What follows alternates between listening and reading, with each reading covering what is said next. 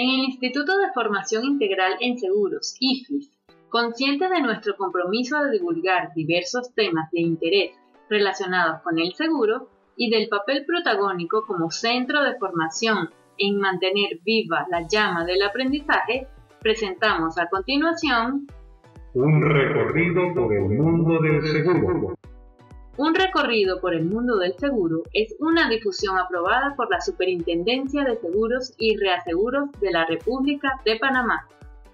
En el Instituto de Formación Integral en Seguros, IFIS, partimos de la premisa de que la capacitación es el mejor instrumento para poder entender la actividad aseguradora.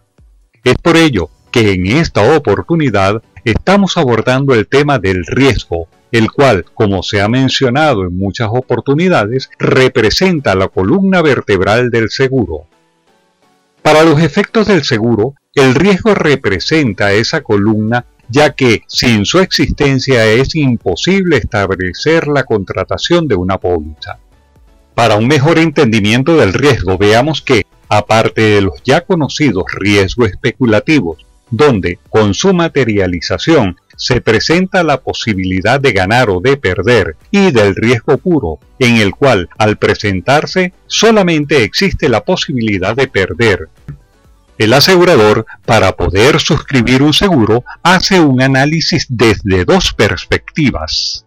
Por una parte, el riesgo físico, el cual viene representado por el conjunto de características tangibles del bien o persona que se asegurará, es decir, de todos los elementos susceptibles de ser medidos para ver las posibilidades de que aparezcan y, en consecuencia, ocasionen daños o pérdidas. Y por otra parte, el riesgo subjetivo, conocido también como riesgo moral, el cual viene asignado por la actitud mental de quien contrata la póliza. Es decir, tratar de visualizar cuál es la intención por la que el potencial asegurado desea realizar la contratación del seguro. La noción de riesgo ha permanecido en la historia del hombre durante siglos. El miedo y la incertidumbre fueron los sentimientos más ligados a la evolución del término, marcando así, de manera sustancial, el destino de la humanidad. En la multiplicidad de definiciones que se han dado a lo largo del tiempo, la mayoría coinciden en indicar que el riesgo es la contingencia o proximidad de un daño o un perjuicio.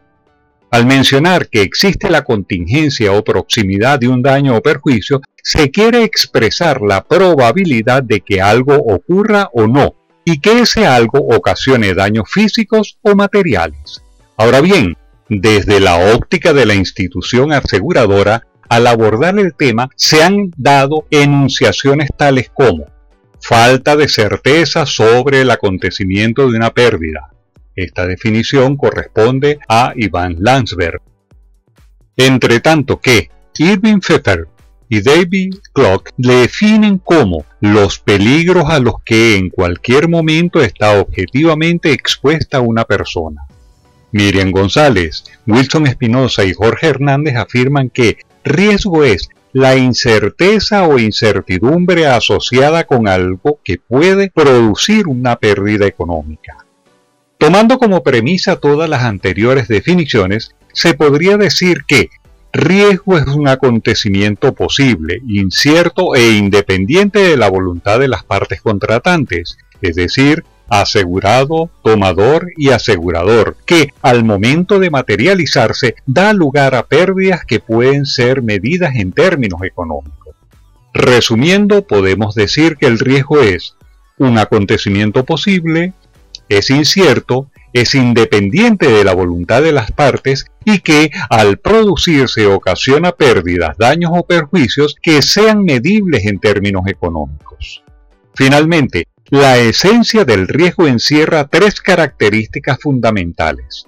Primero, la existencia de un bien o persona expuesta a sufrir un daño o pérdida y o la responsabilidad ante terceros. Segundo, la presencia de causa o causas posibles que ocasionen el daño o la pérdida, las cuales pueden ser de origen natural, como es el caso de las inundaciones, terremotos, volcanes, entre otros, humanos, como los robos, atracos, económicos, los cambios sociales, la estabilidad de la moneda, la inflación, etc. Y en tercer lugar, el perjuicio o pérdida se mide en términos monetarios, en vista de que el compromiso indemnizatorio del asegurador siempre estará en función de la suma asegurada. Esperamos poder contar con su audición en nuestra próxima entrega, donde abordaremos el tema relativo a el triángulo y el tetraedro del fuego. Acompáñanos en este recorrido y manifiéstanos tus inquietudes sobre temas de interés en nuestra web ifiseguros.com e Instagram arroba ifiseguros. Instituto de Formación Integral en Seguros, IFIS, formando a los mejores profesionales en seguros.